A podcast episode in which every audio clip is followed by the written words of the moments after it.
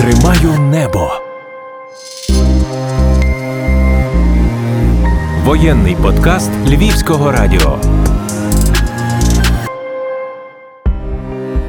Бажаю здоров'я! З вами програма воєнних подкастів Тримаю небо на Львівському радіо та її ведуча Ірина Вовк.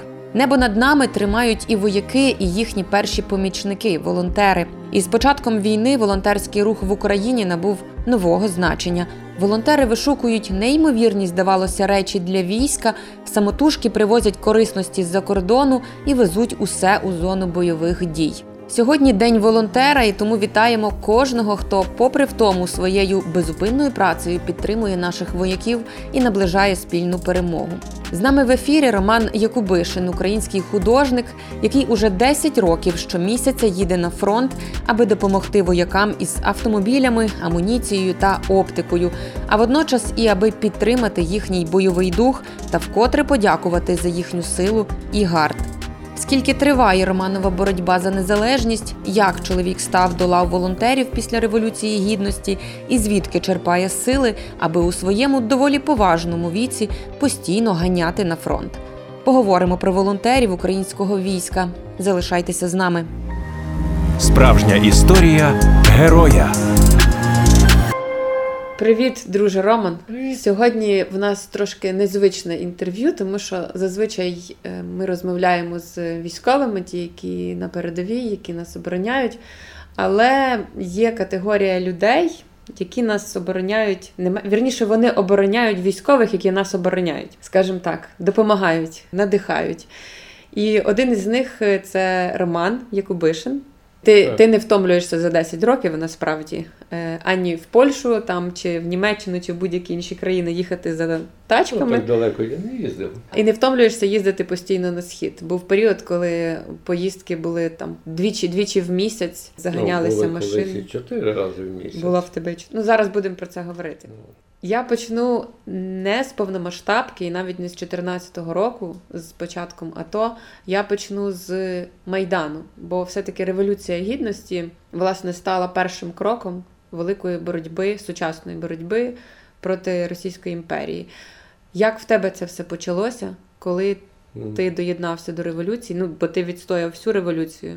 Я би сказав, що це, напевно, вже був взагалі самий останній етап революції бо починалося ще десь 88-89, зривання прапорів москальських, ну радянських, пізніше спалення військових білетів, протест е, окупації Литви. Потім, ну, вибачайте, на граніті я не був, бо я не був студентом в той час. А це була революція на граніті студентська. Потім четвертий, тринадцятий. І на кінець ми дійшли до тої от повномасштабки, коли хоча б більшість громадян України усвідомила, що москаль це є ворог України. Ну так от помаленьку воно і йшло. Тобто в тебе не було такої точки, як в ну іноді я чую так про те, що от побили студентів на Революції Гідності, і з того моменту почалася боротьба. Ні, ну воно в цей момент воно так і почалося, тому що закінчивши е, ті непідписання е, угод е, Януковичем, в принципі, Київ розійшовся. Не було чого стояти. А не доїхавши до Львова, в Рівному ми зупинилися, бо втрачена була машинка, поламалася. Почувши, що студентів побили, розвернулися і поїхали назад. Це було звичайно. ну така остаточна переломка настрою в той момент. Але на загал то воно починалося з 80-х років. Тобто боротьба постійно тривала. Нам за що говориться, що коли я чую, що в 91-му році безболісно Україна дістала незалежність, ну це для мене це повна хінея тому що незалежність формувалася 17, 20, 30, 40, 50, 60-ники і пішло і поїхало. Ми завжди хоч не хотіли стояти на колінах. Ну але в нас як не була історія подана в ті часи, так і зараз я бачу, не подається до кінця доброї історії. Навіть хлопців загітувати вийти на, на черговий е, майдан є проблема. Я не говорю, що воно зараз є потрібне. Вийти умовно до військкомату. Ми маємо зараз проблему, тому що в нас не готується в суспільстві оця система оборони, захисту свого. Хочуть зробити, щоб це хтось зробив. А моя хата з краю, ну але воно так виглядає зараз. Це моя думка. Повернемося в 13-й, в зиму, так, 13-14 року. Е, Яка була твоя революція гідності?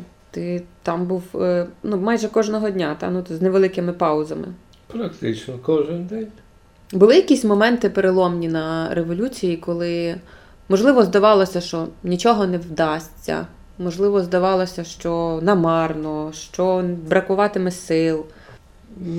Я не думаю, що так можна говорити, тому що і зараз є дуже тяжко, але віра в світле майбутнє допомагає жити.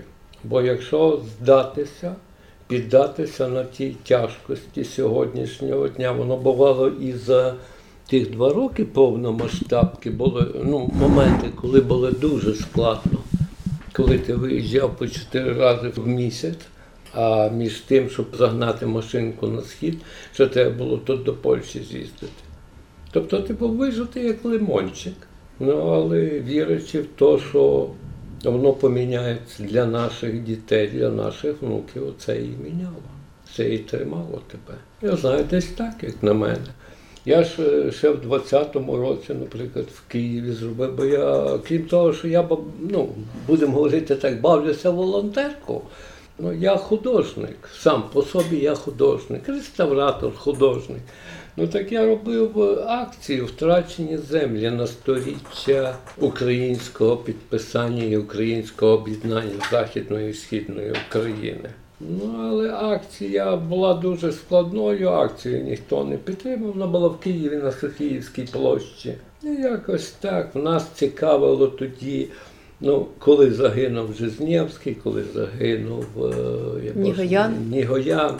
От людей більше то цікавило, чи ви пам'ятаєте, як оце сталося, бо це був саме той день, то співпало. А в нас проблема в тому, що ми маємо споконвічну боротьбу з тою державою, яка хоче поставити на коліна нас. І поки ми не усвідомимо то, що було 100 років тому, наші втрачені землі, бо навіть на сьогоднішній день закінчити виходом на кордони 91-го року. Що ми цим доб'ємося? Та ми і доб'ємося того, що ми заморозимо конфлікт з нашим ну, поконвічним ворогом. А нам потрібно говорити те, що ми повинні знищити ту імперію з повертання всіх українських земель, які вони окупували в нас. У нас є боротьби і ще, напевно, на десяток років думання і спроб того всього переконання суспільства, зміни, подання дітям історії нормальної, адекватної.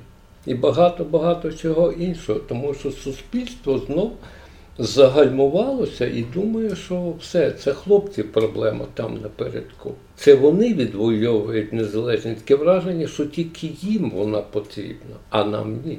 І це якраз тебе після Революції Гідності і мотивувало почати їздити туди і підтримувати їх. А в тебе не було, до речі, думки, що от е, я колись з Богданом, здається, Масляком говорила, і він казав, що я їздив як волонтер, і постійно мені хотілося припинити ці поїздки і бути стати до лав е, Збройних сил. В тебе теж були такі якісь? Ну, Моменти. толку з того, в мене річничок вже. Я вже старенький. Ну не такий старенький, Мене- ти вже 10 років їздиш е, Ну, так, напередок в своєму віці. Добробатівець. Ну, якось в мене, мабуть, не заклалося, не вдалося це. А на військкомат приходив, що в 14-му, що в 16-му, що в 22-му. Ну, кожен раз мені казали, хлопець, йди звідси. Через то, як їздив, так і їжджу далі. Я вважаю, що на перемогу не повинні просто всі воювати, тримаючи зброю. Насправді зараз е, час, коли за Україну треба або воювати, або працювати. Ті, хто не роблять е, чогось із е, тих двох опцій, вони, вони не в Україні, скажімо так, переважно. Ну, як на мене, їх і українцями тяжко назвати. То, що в тебе написано в паспорті українець, а ти втікаєш, никаєш, втікаєш за кордони. то втікайте і не повертайтеся сюди. Моя точка зору. Ну, це не тільки твоя насправді точка зору дуже багатьох військових, яким це насправді боляче. Вони цього не особливо Боляче. оголошують е, привселюдно, але їм це дійсно боляче. Скажи мені, от якщо згадати інститутську і крайні дні Революції Гідності, чи розумів ти для себе, так, чи можливо були якісь розмови між е, тобою і твоїми майданними так, побратимами про те, що навіть якщо зараз ми перемагаємо, то це ще далеко не кінець. Що Революцією гідності ми не завершимо боротьбу. Чи думав ти, що буде війна в такому вигляді, якому вона була в 14-му і є зараз? Ну, сказати чесно, то, що знали завжди, що настане час, коли з москвинами ми будемо воювати. Інакше вони нам спокою не дадуть. Тому що людина, яка в тебе вкрала все, а москаль вкрав все. Вкрав саме основне історію, вкрав назву. Я не говорю вже про окупацію території, про це я навіть не пхаюся. Я говорю то саме важливе історія. Вони в себе вдома поставили нашого князя Володимира. По якому праву вони цього пояснити навіть не можуть. Але коли в тебе крадуть, то хочеш не хочеш, прийде час, коли ти будеш воювати за це. Все. Тобто вони хочуть зробити з тебе раба. Ну на революції вони почали вбивати. Це вже інша тема. Я говорю про глобальну річ. І через то на Майдані ми прекрасно розуміли, і про це десяток разів говорилося, війна все одно буде. Але як завжди, ну, сонечко світить, а не віриться. А не хочеться вірити. Навіть коли гинули перші 100 чоловік, все одно не вірилося до повномасштабки. Думалося, що, що в москаля хоча б пару клепок в голові є, які працюють. У них їх немає взагалі. Це не є народ, це не є нація, це є купа е, сміття, яке по вказівці якогось там метр двадцять недорозвинутого чуда лізе кудись. Воювати за що? Я, я просто не розумію, як можна народжувати дитину і віддавати просто так її на поталу. Війна все одно була, буде і буде далі, якщо зупиниться просто на, на кордонах 91-го року. Чи ти пам'ятаєш свій перший виїзд? Тяжко його забути. Перший раз на Айдар їхали. На Добробат. То була весна десь 14-го року, так? Весна, тоді точилися бої якраз під щастям, Новоайдар, Староконстантинівка, Старобіль, Сватове. І перший раз завжди ж воно якось так. Ну і страшно, і несподівано. Їхалося. Перший раз на тебе насадили броніка такого, що я його єлі підніс. Сказали, що далі не поїдеш, якщо не втягнеш. Після чого я приїхав кілометрів 10, я зняв, сказав, хлопці, ще раз мені то підсунете, дістанете тим броніком по чолі. От більше я його не вдягав. Там нові знайомства, нові друзі. Багато чого цікавого було. Що це було тоді? Ти машину гнав чи що це? Ні, ні, це не машина, це ще 13-й рік, тоді ще машини дуже 14-й. гналися. Та 14-й. Якісь, якась амуніція, якісь броніки везлося. Причому броніки, які навіть попробували прострілити, а він прострілюється. Та це.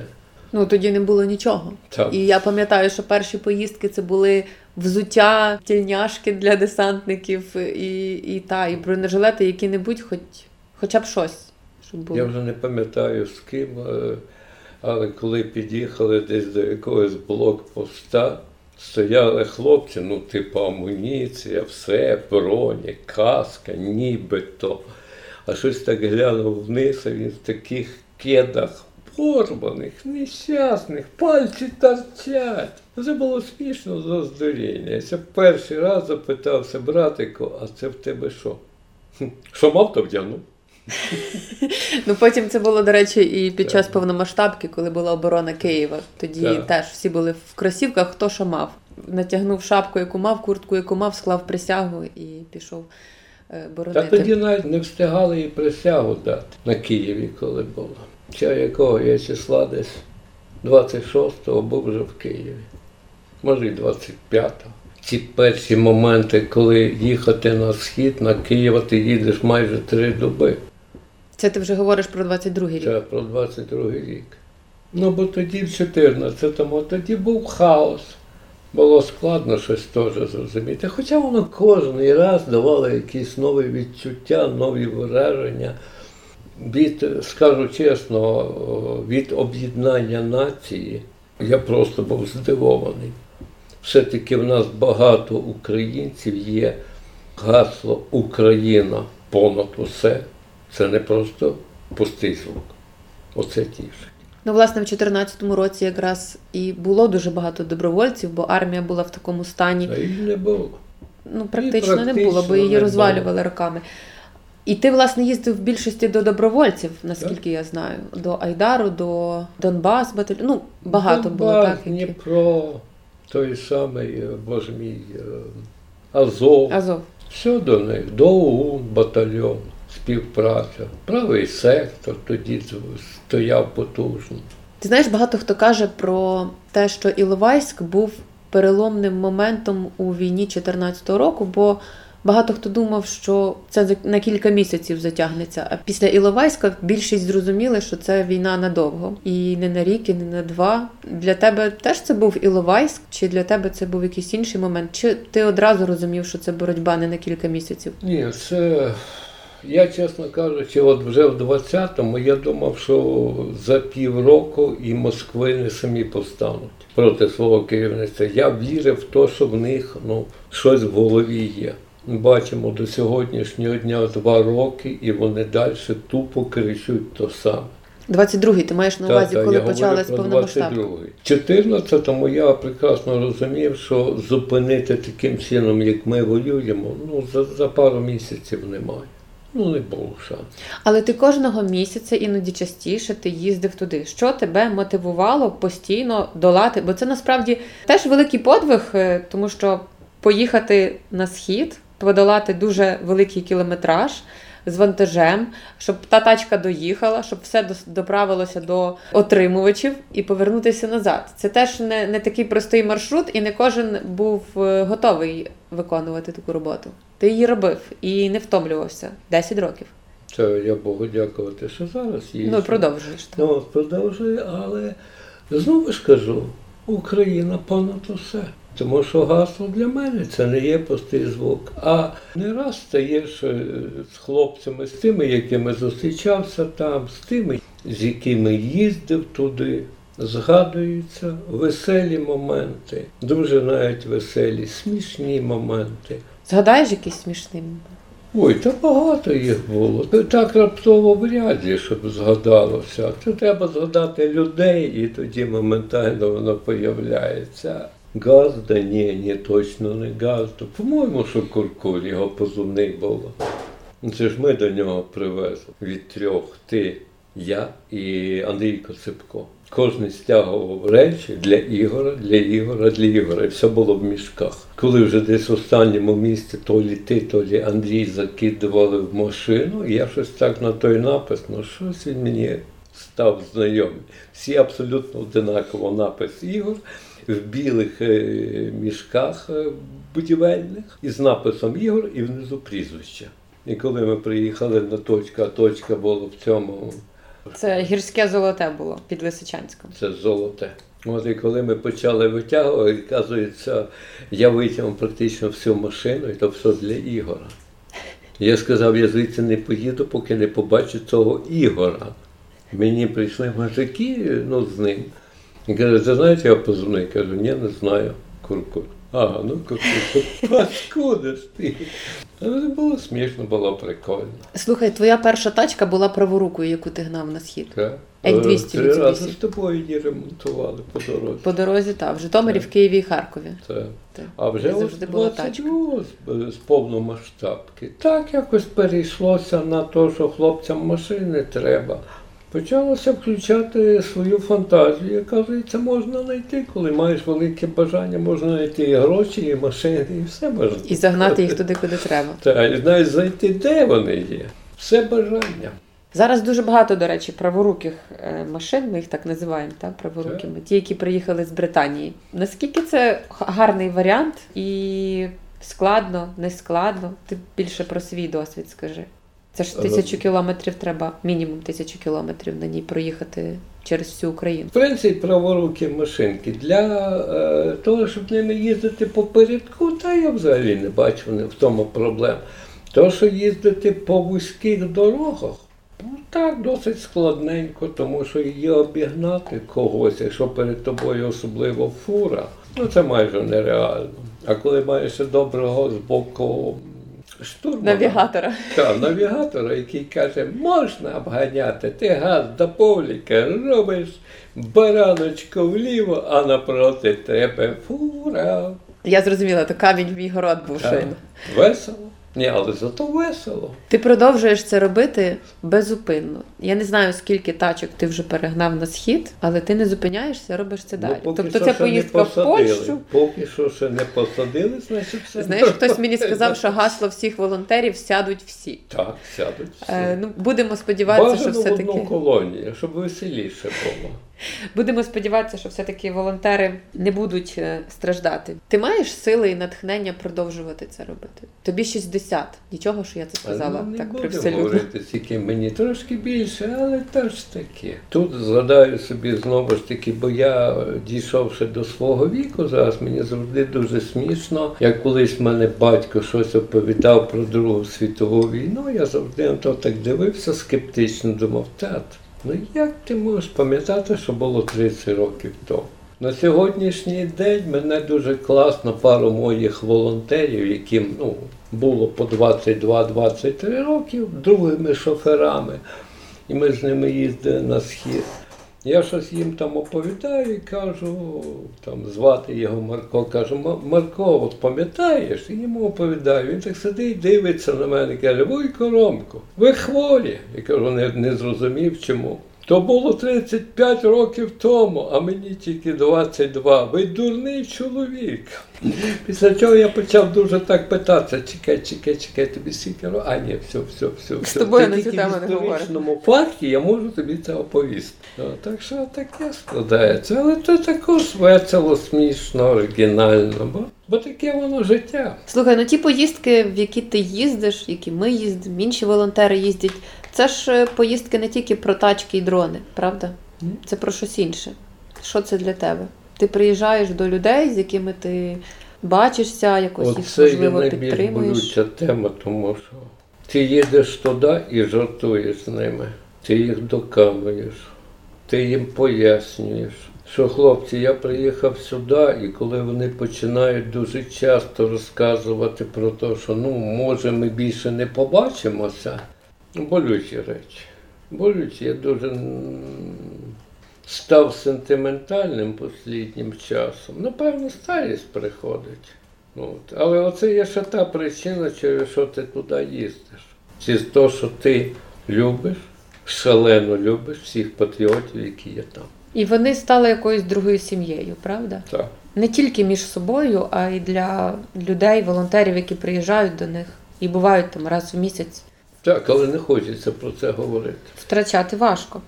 Я, я не про це, е, про цю болючу тему. Не хочеться. Дуже боляче, дуже складно, тому що перші похорони ще були в 15-х роках. Перших хоронилося, які стоять в тебе перед очами до сьогоднішнього дня.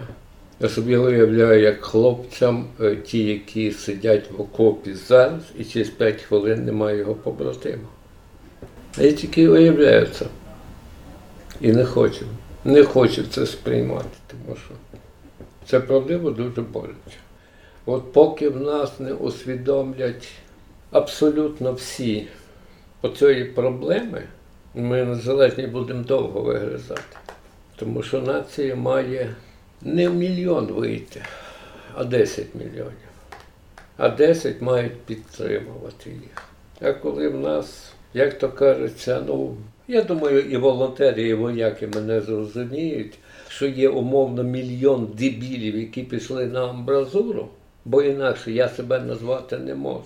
Для тих 20 мільйонів я дурак. Бо якого чорта ти туди їздиш? Я недавно почув знов, що я заробляю штуку доларів за виїзд. Це люди добрі, я за штуку буду кожного місяця віддавати її на волонтер. Платіть. Я згідний їздити. І буду лишню машину купувати, ще одну. От поки у нас оця свідомість, цей ідіотизм з голів не повивітрюється, і ми перестанемо оце це думати. Хто так думає, їдьте самі туди, я посижу вдома. Я вже старенький. Але чомусь люди з Тернополя дзвонять, кажуть, ми в Тернополі не можемо знайти, хто машину пережене. Тернопіль. Чого ти боїшся зараз найбільше? Я думаю, що це не артилерійські обстріли, під якими ти можеш бути. Бо я пам'ятаю дуже добре, коли на Карбоніті під Лисичанськом е, почали падати міни, і ти спокійно вирулював на бусіку, попри те, що цокали осколки. Є страх за те, що в нас, е, не дай Боже, поглинуть знов, якщо ми станемо і зачиствіємо ватність, щоб не появилося. Ну, в таких, як я, вже ватність не появиться. Я буду їздити і робити то поки. Ну і таких нас є тисячі, умовно, той мільйон. Але той мільйон помирає просто від старості, помирають від за того, що вони загинули, а нових я не бачу. І коли в нас в суспільстві буде підтримуватися ватність, оце є проблема, оце боязнь. Тому а є, нам що потрібно можна зробити, щоб цього не, не сталося? Ти бачиш якісь? ідеологія, телебачення. Чому в нас працює воно все так? Чому я на сьогоднішній, той, який цікавиться постійно військовими речами, я не хочу дивитися єдині новини. А вони ніякі стали. Де ідеологічно, що ви мені підтримуєте мене, де ідеологічно настроюється людей, то що потрібно йти захищати, де? Де пояснення, що в нас йдуть великі втрати цивільних, ми втрачаємо міста, ми втрачаємо багато що.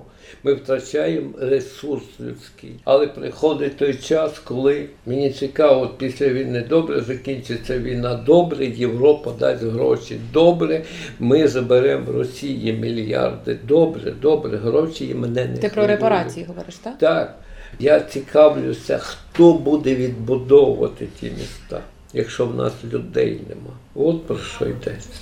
От боясь ватності, боясь того, що нас потім просто почнуть захоплювати знову ж таки, бо не буде держави. На цю територію, якщо нас умовно лишиться там 15-20 мільйонів, тому що є багато хто виїхав, тільки там вважається.